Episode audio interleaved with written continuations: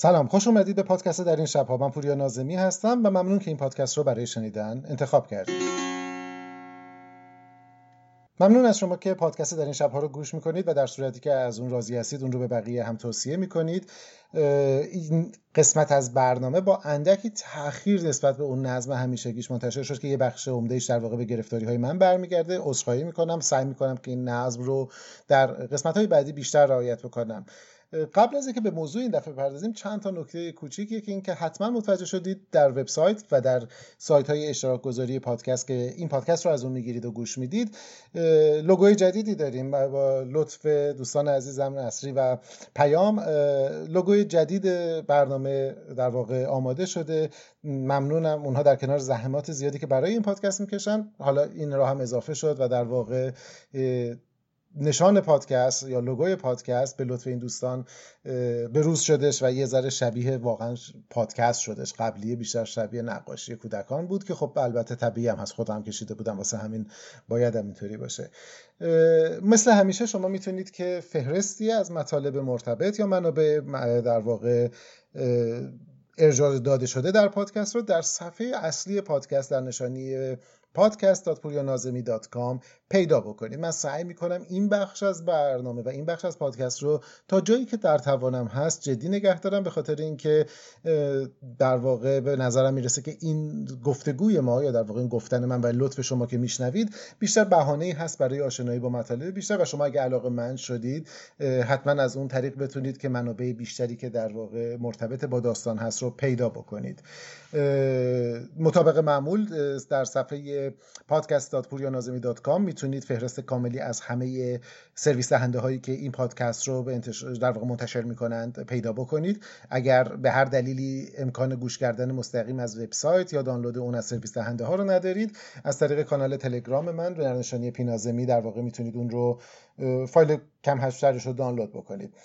ممنون میشم اگر نظرات خودتون رو درباره این پادکست با من در میون بذارید. در بخش نظرات پادکست صفحه podcast.puryanazimi.com و بیاید به سراغ داستان این شب بریم.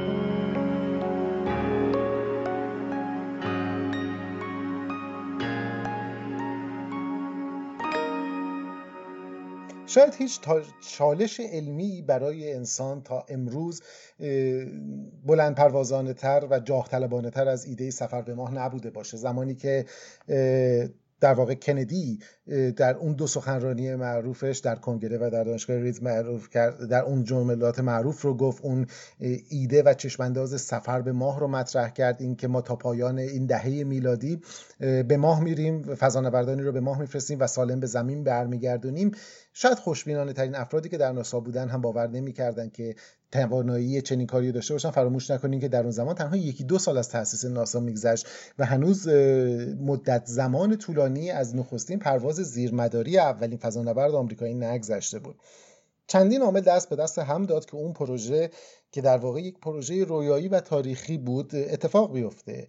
بخشی از اون موتور محرکش در واقع جنگ سرد بود و رقابتی که با روسیه وجود داشت و نگرانی ایالات متحده از اینکه از رقیب شرقی خودش عقب بمونه از رقیب در واقع که در تمام در رقابت های تا اون لحظه پیش افتاده بود از ایالات متحده عقب بیفته.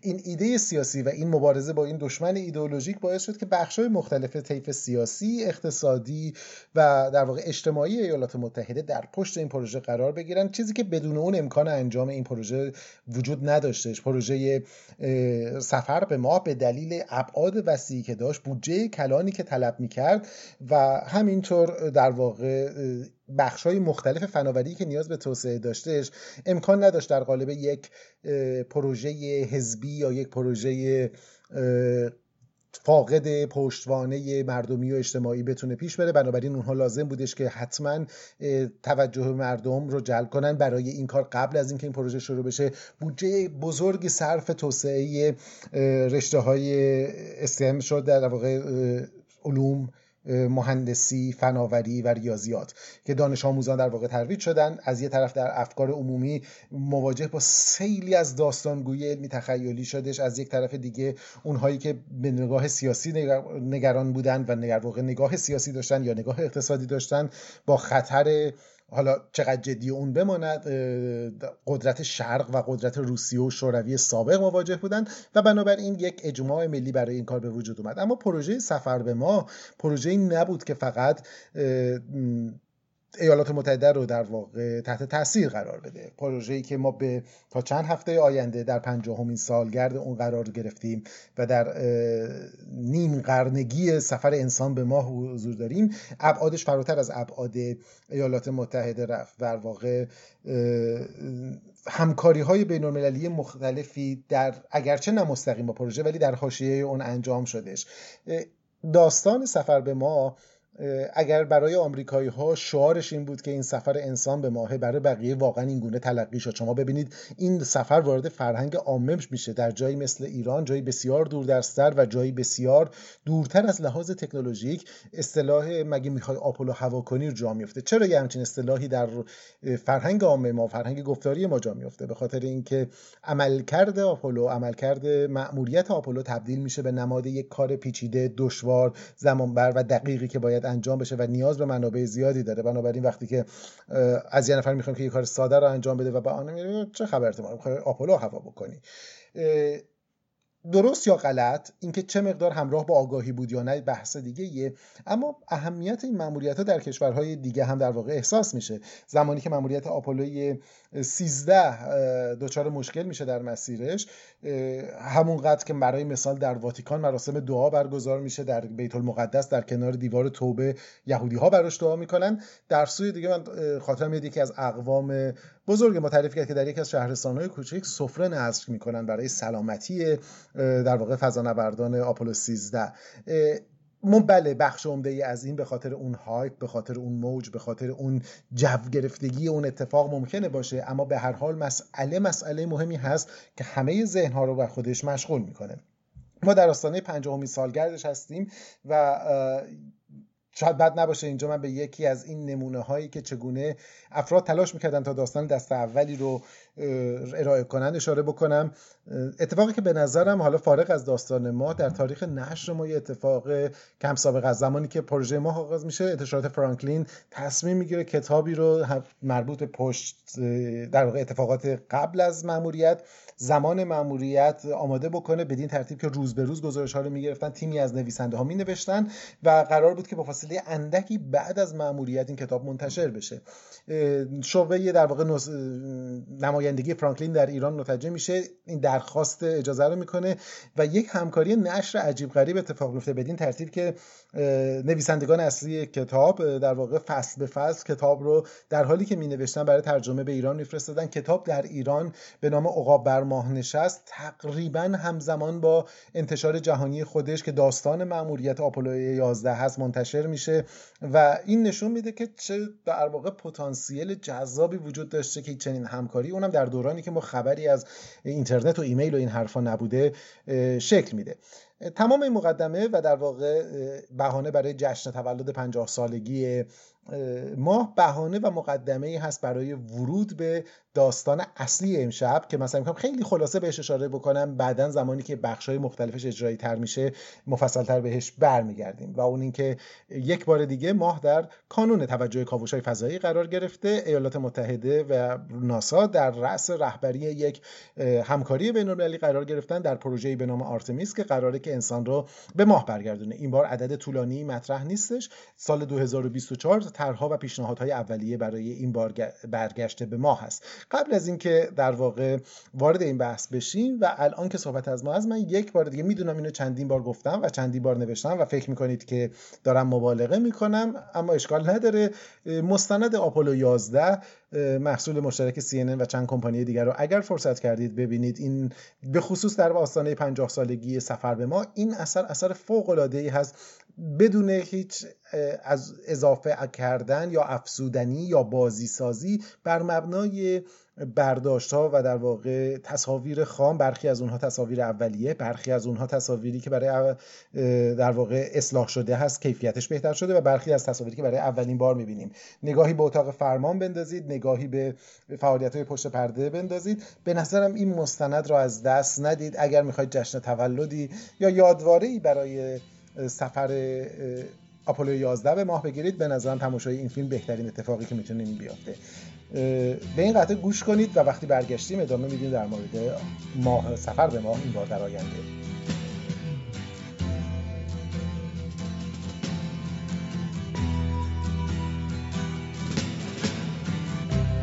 Ground control to Major Tom Ground control to Major Tom. Take your protein pills and put your helmet on. Ten. Ground control nine, to Major Tom. Eight, seven, six. Commencing five, countdown engines on. Three, two. check ignition and may God's love be with you. پس از پایان معمولیت های آپولو ایده بازگشت به ما هیچ وقت در واقع به طور کامل خارج نشد. تقریبا تو هر کدوم از برنامه های اصلی که به خصوص ناسا. این علت که در اینجا من راجع به ناسا بیشتر صحبت می‌کنم به خاطر که اونها در واقع پیشگام این قضیه بودن. بقیه کشورها با یه فاصله زیادی نسبت به اون عقب هستن. اما اونها هم دارن بهش می‌رسن. اما در بخش سرنشیندار سفر به ما رسما یا به طور شعاری حداقل هیچ وقت از برنامه ها خارج نشد. اما واقعیت اینه که بودجه فراوانی که این طرح به خودش اختصاص می‌داد و در واقع میبلعید باعث میشدش که در بازنگری به خصوص در تایید بودجه که قرار از کنگره گرفته بشه مقام علمی دچار مشکل باشن.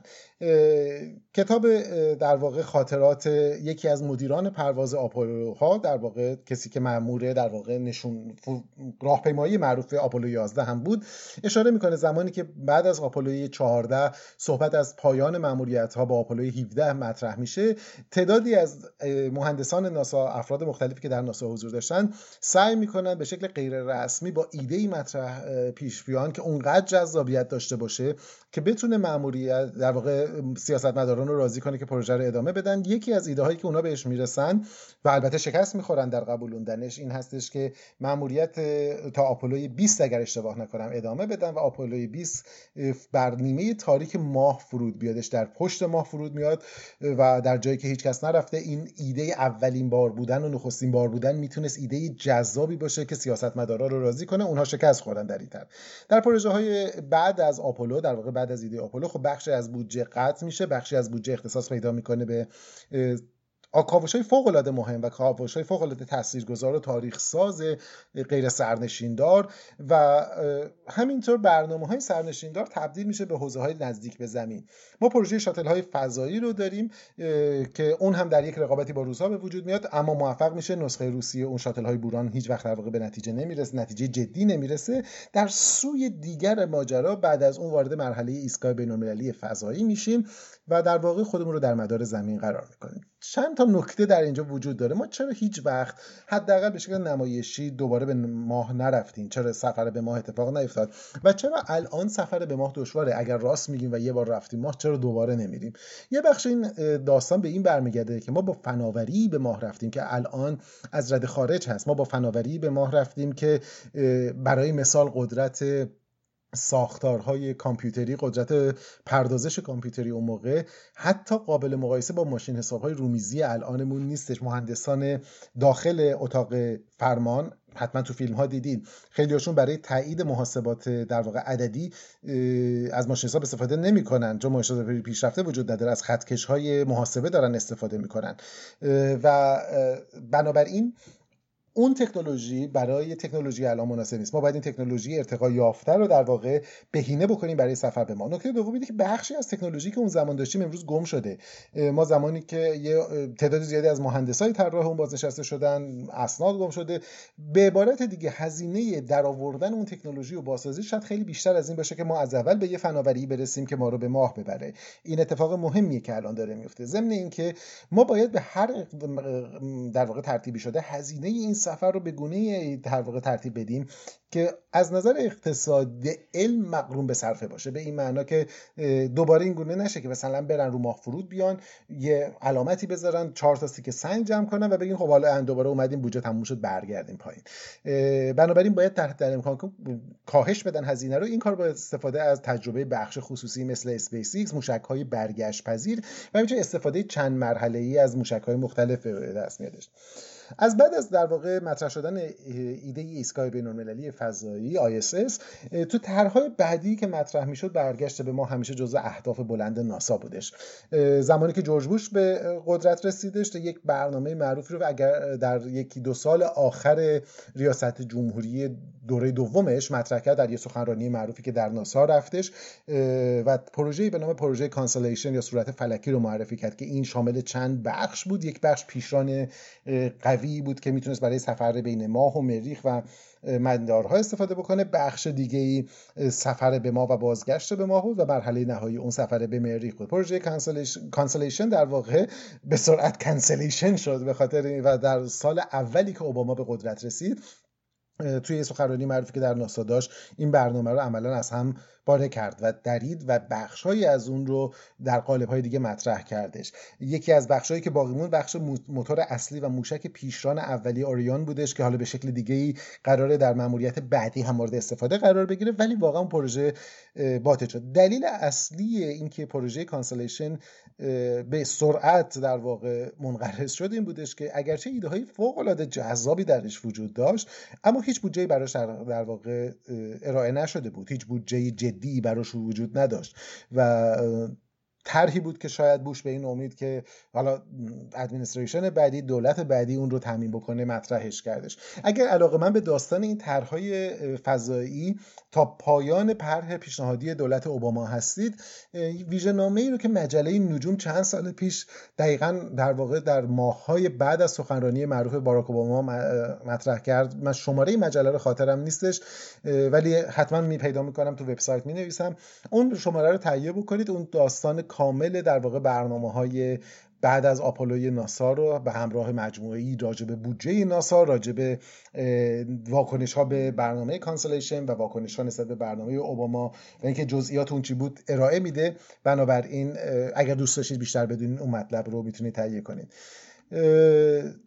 طبیعتا پروژه در واقع دولت اوباما مبنی بر اینکه بخشی از فعالیت های مدار نزدیک رو به بخش خصوصی واگذار کنه بخشی رو در واقع واگذار کنه به ناسا که مربوط به سفرهای سرنشیندار دراز مدت تر هستش. با اومدن دولت جدید مثل به همه بخش های سیاست آمریکا دچار دستخوش تغییر شدش. بحث های زیادی بود برای اینکه سرنوشت ناسا در دولت ترامپ چه خواهد شد.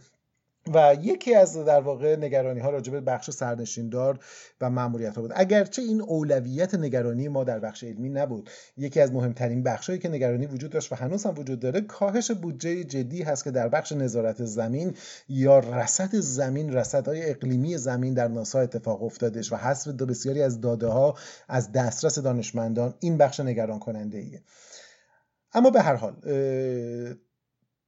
به زمانی که ترامپ به قدرت رسیده در واقع حالا بعد از مدت طولانی که ریاست ناسا را اعلام کرد ریاست شورای عالی فضایی این کشور رو بر عهده متحد و در واقع یکی از وفادارترین یاران خودش گذاشت مایک پنس معاون اول که این اتفاق از یه جهت مهم بود به این دلیل که به واسطه رابطه ترامپ و پنس که در واقع پنس تقریبا هیچ کاری نمی‌کنه که ترامپ رو ناراضی بکنه. به نظر میمد که رابطه متقابلی وجود داره. بنابراین اگر تصمیمی اینجا گرفته بشه میشه نقدش کرد که درست و غلطه ولی احتمالا تصمیمیه که تا پایان دوره ترامپ حداقل پابرجا میمونه.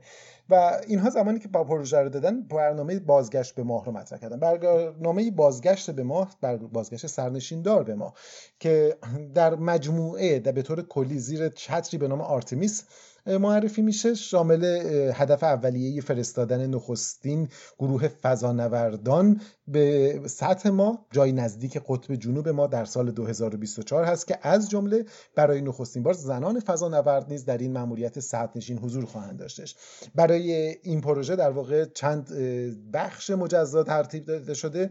یکی سیستم سامانه در واقع پرتاب هستش. سامانه پرتاب فضایی یا SLS که در واقع شما رو از زمین به مدار ماه می‌بره و بخش دوم سازه هست به نام گیتوی یا دروازه که قراره در مدار ماه قرار بگیره با این قابلیت که جایگاه و ارتفاع مداریش رو در مدار ماه بتونه تغییر بده و تنظیم بکنه.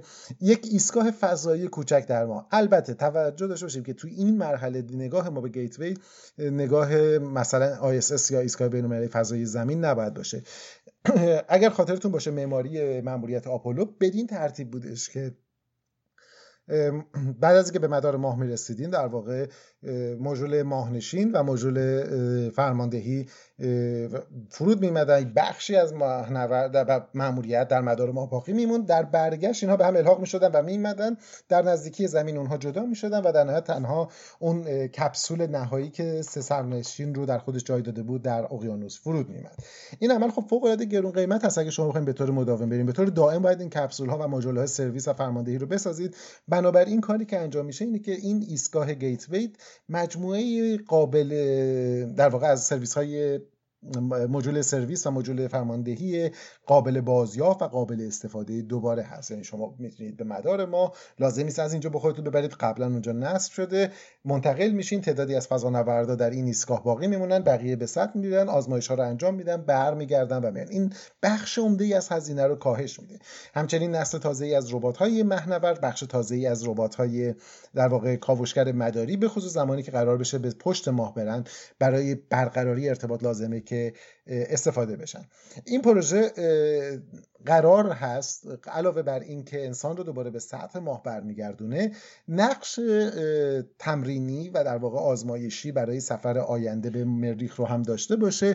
پروژه‌ای که جزو رویاهای در واقع بخش سرنشیندار فضایی به شمار میره ما هنوز بر هیچ سیاره غیر از زمین گام نذاشتیم. ما قمر زمینه بنابراین توی سیاره دیگه نرفتیم و سفر به مریخ یکی از اهداف طلایی یا جام مقدس فعلی ما در سفرهای سرنشیندار به شمار میره نکته مهم در مورد برگشت به ماه این هستش که این برگشت حداقل از نظر کسایی که دارن روش کار می‌کنن اینی که نباید صرفا یک برگشت نمادین باشه. باید سعی کنن این پروژه تبدیل به یک پروژه بین‌المللی بشه که در دراز مدت بشه پایگاههایی رو روی ماه یا در مدار ماه ایجاد کرد. دلیلش چیه؟ ما خیلی از تکنولوژی هایی رو که برای آینده احتیاج داریم می‌تونیم روی ماه آزمون کنیم. ساختار چاپگرهای سبودی که می‌تونه ابزارهای ما رو در محل با استفاده از مواد محلی بسازه. و اگر مایل بودید راجع به امکانات بالقوه ماه نگاه در واقع بیشتر بدونید می‌تونید به پادکست های قبلی ما مراجعه بکنید در مورد اینکه در نیمه تاریک ماه ما چقدر امکانات علمی و علاقه علایق علمی داریم که می‌تونید دنبالش کنیم صحبت شده.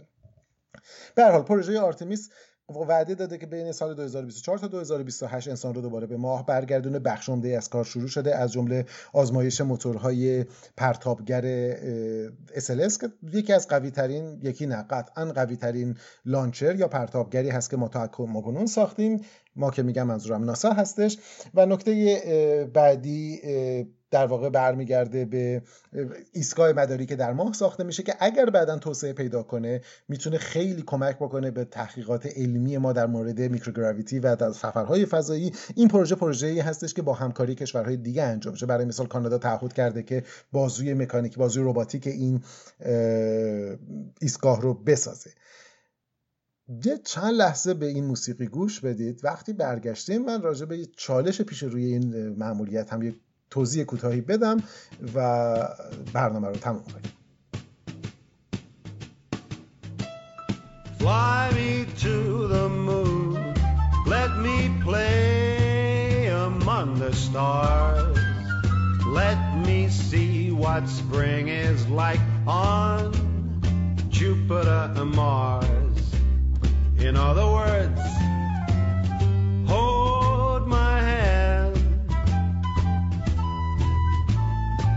the words, Baby, kiss me.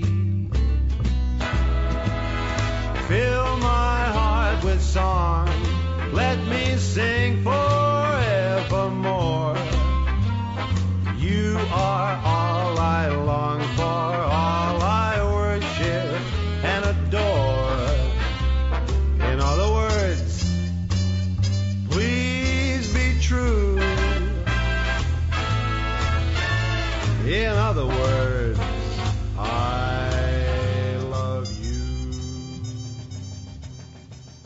به نظر میمدش که در مورد این مأموریت اختلاف نظر کمی وجود داره و همه چی در روی روال هستش. فضانوردا مراحل تمرینی اولیه رو طی می‌کنن انتخاب ها صورت گرفته و همه چی روی روال هست تا اینکه رئیس جمهور آمریکا یک بار دیگه به سراغ توییتر رفت چند هفته پیش و در توییتی که اصلا معلوم نبود برای چی گفته میشه به نظر میاد در زمانی که در حال سفر برگشت از توکیو به واشنگتن بود در بین 17 توییتی که 17 14 تا یا 17 تا توییتی که در مورد موضوعات بی ربط مختلف می نوشت یک باره بی هیچ دلیل خاصی نوشتش که اصلا چرا انقدر ناسا نباید انقدر پول خرج ماه کنه؟ ما قبلا ماه رفتیم باید بریم مریخ که حالا بعد یه بخشی هم به شوخی در واقع اشاره می شدش که که ما هم جزو اونه. احتمالا منظورش در خوشبینانه ترین حالت اینه که فکر کنیم که پروژه سفر به ما جزو پروژه سفر به مریخی که اگر با عقل جور در نمیاد چون کل توییتش به خاطر این بود که نقد کنه سفر به ما ولی به هر حال این توییت شوک بزرگی رو به برنامه وارد کرد. از یه طرف این برنامه بود که زیر نظر و با دستور و امضای مستقیم ترامپ آغاز شده بود. در این یکی از همین مراسم های معروف که عکس امضاشو می‌گیره دستش می‌گیره تو کاخ سفید اینو امضا کرده بود. بارها ازش تعریف کرده بود. کسی که در واقع مدیر پیگیری و مسئول شورای فضایی هست مایک پنس بودش. و بلافاصله عملیات در واقع روابط عمومی برای این پروژه شروع شد. از جمله رئیس ناسا توی توییتی نوشت همونطور که رئیس جمهور فرمودند ما میریم ماه که بعد بریم مریخ. یه چیزی تو این مایه ها که ایشون حالا یه چیزی گفت جدیش نگیرین. سوال مهم این هستش که آیا باید این توییت های ترامپ رو جدی گرفت یا نه؟ ما تو عصری زندگی می‌کنیم که به نظر جواب مثبت هستش. اون با توییترش در واقع سیاستش رو تعیین می‌کنه سیاستش رو عوض می‌کنه و بسته به مودش بسته به حالت روزانش ممکنه که تغییراتی رو در برنامه سیاسیش بذاره. اما به نظر می‌رسه در مورد سفر انسان به ما یه ذره با خیال راحتتر می‌تونیم اقدام بکنیم.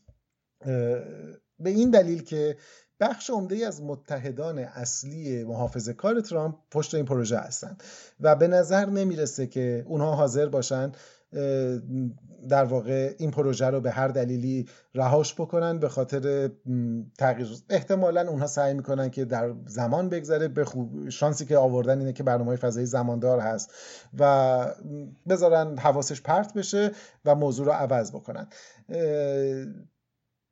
این به معنای تضمین این پروژه نیست. هر لحظه می‌تونن که در واقع پروژه رو باطل بکنن پروژه رو در واقع نقض بکنن و این یکی از به نظر می‌رسه استانداردهای تازه‌ایه که ما درش زندگی می‌کنیم. چیزی که فرایند تصمیم گیری از هیچ منطق یا ساختار پیش زمینه برخوردار نیست و باید آماده باشیم تا رفلکس یا یا واکنش و انعطاف لازم نسبت به موضوعات مختلف رو داشته باشیم. نکته دومی که به نظرم راجع به این پروژه فوق العاده مهم هست که ما از نزدیک اون رو دنبال بکنیم نگاه ما و یادگیری ما در مورد ابر پروژه ها هست. پروژه های فضایی به طور خاص اینکه چطور با بخش خصوصی کار می‌کنن چطور با بخش بین‌المللی کار می‌کنن هیچ کس از ما انتظار نداره که بریم ماه. ولی حداقل ایده ای رو از به ما میده. آیا در واقع که یک پروژه بزرگ چطور کار می‌کنه؟ هم پروژه آپولو 50 سال پیش هنوز برای ما درس داره. اینکه چطور بخش مختلف با هم کار می‌کنن و یا اینکه و همین که چطور برای آیندهمون نگاه کنیم برای ابر پروژه هامون نگاه کنیم. پروژه های بزرگمون رو چطور پیش ببریم؟ از این نظر به نظر من دنبال کردن این پروژه بخصوص برای کسایی که تو فضای سیاست علمی و اقتصاد علمی ایران هستن فوق العاده ضروریه درسته که امروز همین الان صحبت کردیم که در دنیای زندگی می‌کنیم که رئیس جمهور آمریکا با یه توییت می‌تونه مسیر سیاست ها رو عوض کنه. اما به نظر می‌رسه کسانی که قراره که تصمیم سازی اصلی رو توی فضای علمی ایران بکنن باید انرژی برسند که دلیلی وجود داره که توییت های ترامپ توییت های تاثیرگذاری میشه. دلیلش این هستش که فارغ از نوع تفکر اون یک پشتوانه فنی اقتصادی نظامی و و و و که متاسفانه حالا برای ما همه کلیدش رو دادن دست ترامپ پاشش وجود داره. دنیای سیاست با دنیای توییت ها پیش نمیره. مسخره کردن ها خندیدن ها اموجی گذاشتن ها از سوی مقامات کار شاید مخاطب پسندی باشه. اگر فرض کنیم که مخاطب سیاست اونها فقط کسانی هستن که تو توییتر وجود دارن یا توی اینستاگرام وجود دارن اما واقعیت اینه که باید درس بگیریم که از روند چجوری باشه. سازمان فضایی ما بالاخره باید برنامه فضایی خودش رو اعلام بکنه. برای چی وجود داره؟ آیا تمام کار سیاست در واقع سازمان فضایی این هستش که از سایت ماهواره های دیگران که منابعشون به شکل آنلاین و رایگان در اختیار همه هست دانلود کنه و از راجب اهمیت دستاوردهای فضایی حرف بزنه؟ ما دستاوردهای فضایی می‌دونیم مهمه. ما چیکار داریم می‌کنیم؟ می‌دونید این نگرانی ها و نکاتی هستش که اگرچه از زمانی که گفته میشه هم از سوی مقامات هم از سوی برخی از دوستان ما که خیلی علاقه مندن به برنامه فضای ایران خیلی علاقه مندن به پیشرفت ایران و نازکدل هستن و نمی‌خوان که مبادا چیزی گفته بشه که خاطر کسی آرده بشه مورد حمله قرار می‌گیره مورد اعتراض قرار می‌گیره. ولی واقعیتش اینه که با چشم بستن چیزی پیش نمیره چیزی درست نمیشه. من هر بار این جمله رو میشنوم که شما چه انتظاری دارید؟ اینجا ایرانه. باید در فضای ایران موقعیت ها رو سنجید. شما باید همین یک گام به جلو حساب میشه. می‌خوام سرمو بکوبم به دیوار. به خاطر اینکه اولا این که ما در ایران امروز هستیم به هیچ وجه به هیچ وجه به هیچ وجه به این معنی نیست که رفتارمون باید اون رفتاری باشه که ما رو به این نقطه رسونده. اگر ما امروز وضعیت نامناسبی داریم در حوزه علم در حوزه سیاست علمی در حوزه فضایی به خاطر همین مجموعه تصمیم ها و نا تصمیم هایی که گرفته شده انتظار بالایی نیست اگر از افراد بخوایم که کاراشون رو درست انجام بدن. این حداقل انتظاریه که ما داریم. ما حداقل از مقام های علمی خودمون مقام سیاسی رو کار ندارم. می‌خوایم که تصمیمی که می‌گیرن یا روند تصمیم گیری که می‌سازن درست باشه. باور کنید برای لایک های توییتر لایک های اینستاگرام شیر کردن ها و به به کردن ها و این اموجی لبخند و قلب و ماچ و بوسه فرستادن ها یا توییت سفید فرستادن که مثلا هیجان ایجاد بکنیم آینده یه علمی ما رو نمی‌سازه. شاید بتونه که چه می‌دونم برای انتخابات بعدی حتی یه چند تا رأی رو برامون جلب کنه که اون هم نمی‌کنه. مردم امروز آگاهتر از این هستن. اما آینده ما رو نمی‌سازه. من می‌دونم که صدام نه به جایی می‌رسه نه به کسی می‌رسه و نه اگر که به کسی برسه کسی توجهی می‌کنه به خصوص توی شرایط مختلف. اما اگر زمانی کسی بعدا در تاریخ این صدا رو گوش کرد و دوباره خواست نگاه بکنه بیایم کاری که انجام میدیم و درست انجام بدیم. هیچ کس هیچ کس از ایران انتظار نداره که بره کلونی در مریخ بسازه. اما انتظار داریم اگه یه ماهواره می‌خوایم پرتاب کنیم درست با بر مبنای انتظار در واقع استانداردهای موجود پرتاب کنیم. بله کسی از خارج از به خصوص تو این شرط تحریم نمیاد به ما اطلاعات علمی و فناوری رو منتقل کنه. اما حداقل می‌تونیم نگاه کنیم و یاد بگیریم. می‌تونیم که در واقع از تجربه های حداقل آشکار عمومی یه چیزایی رو یاد بگیریم. و یه مقدار من می‌دونم که چقدر روابط عمومی مهمه. من می‌فهمم که چقدر برندسازی مهمه. اما روابط عمومی و اطلاع رسانی با پروپاگاندا فرق داره. روابط اطلاع رسانی با در واقع فضاسازی و جفسازی و شعار دادن فرق داره. کاش همه اینا رو در کنار هم قرار بدیم. خیلی میگن که خب اصلا الان تو این شرایط بحرانی سایه خدایی نکرده خدایی نکرده خدایی نکرده جنگ بالای سرمونه. چه صحبتی از بخش فضایی می‌کنیم بخش نظامی دخالت می‌کنه. چرا اصلا راجع پروژه علمی باید حرف بزنیم؟ یادمون باشه یکی از درسایی که اتفاقا پروژه آپولو می‌تونست به ما بده همین بود. پروژه آپولو اصلا در زمان خیلی پر صلح و ثباتی اتفاق نیفتاد. الان و بعد از ترور کندی و بر طول تاریخ هست که ما زمانی که نگاه می‌کنیم کندی رو به عنوان یه رئیس جمهور خیلی آروم و دورش و دوره آروم. این دوره هستش که جهان تا مرز جنگ اتمی پیش رفته. داستان در واقع ارسال کلاهک های اتمی شوروی به کوبا و دو طرف که تا مرز روی مستقیم و اتمی پیش رفتن از یک طرف داخل ایالات متحده داستان قیام و جنبش مدنی بود جنبش ضد تبعیض داشت اتفاق می افتادش کندی از سوی مختلف به فساد اداری و فساد در واقع اخلاقی که حالا اون بخشش مهم نبود ولی به فساد اداری متهم بود. یادتون باشه که برادر خودش رو گذاشته بود به عنوان دادستان کل که بعد از کندی عملا باعث شدش که قانون ضد خیش خیشاوندی تصویب بشه که دیگه این کار رو نتونن بکنن. از یک سو تنش با شوروی به اوج خودش رسیده بود. از یک سو تنش داخلی وجود داشت. بحران شورش های خیابونی برای مسئله حقوق اقلیت ها در جریان بودش.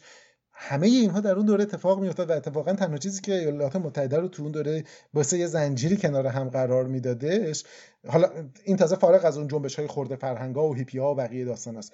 پروژه ما همه رو کنار هم تا حد زیادی قرار می‌داد و باعث میشدش که زنجیره باشه که به طور درست یک عزم ملی ایجاد کرده. منتها عزم ملی واقعا ملی بود. ما علکی یک چیزی رو که برای هدف سیاسی کوچیکمون بود ور نداشتیم تبدیلش کنیم به عزم ملی.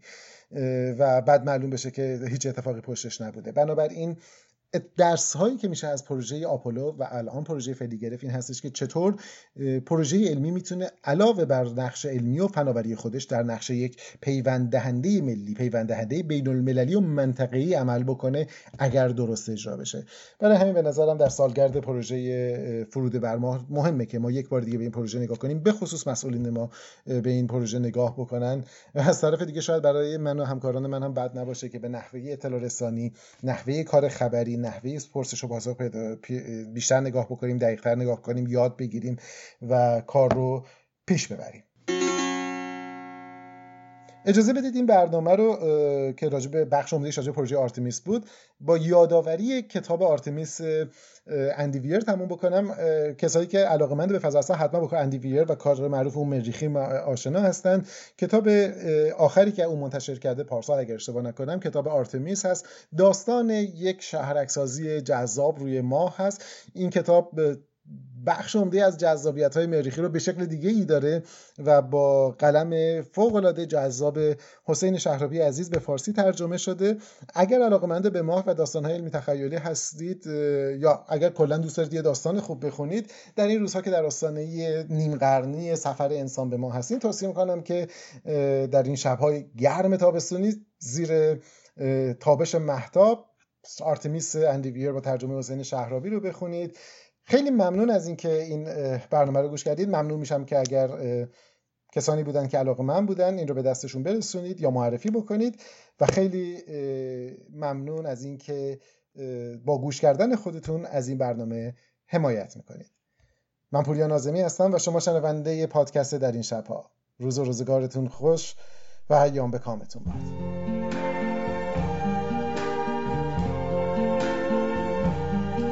See trees of green,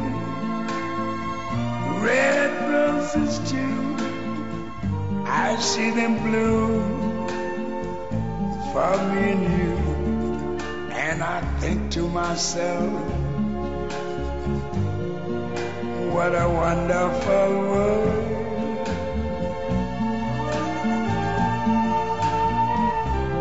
I see skies of blue clouds of white, the bright blessed day, the dark sacred night, and I think to myself, what a wonderful world.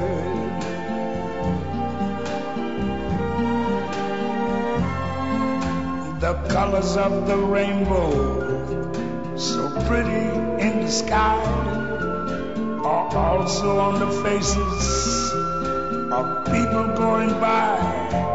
I see friends shaking hands, saying, How do you do?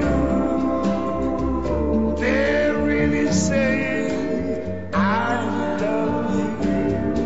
I hear babies cry. I watch them grow. They'll learn much more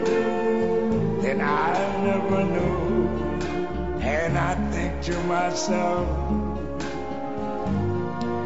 what a wonderful world. Yes, I think to myself, what a wonderful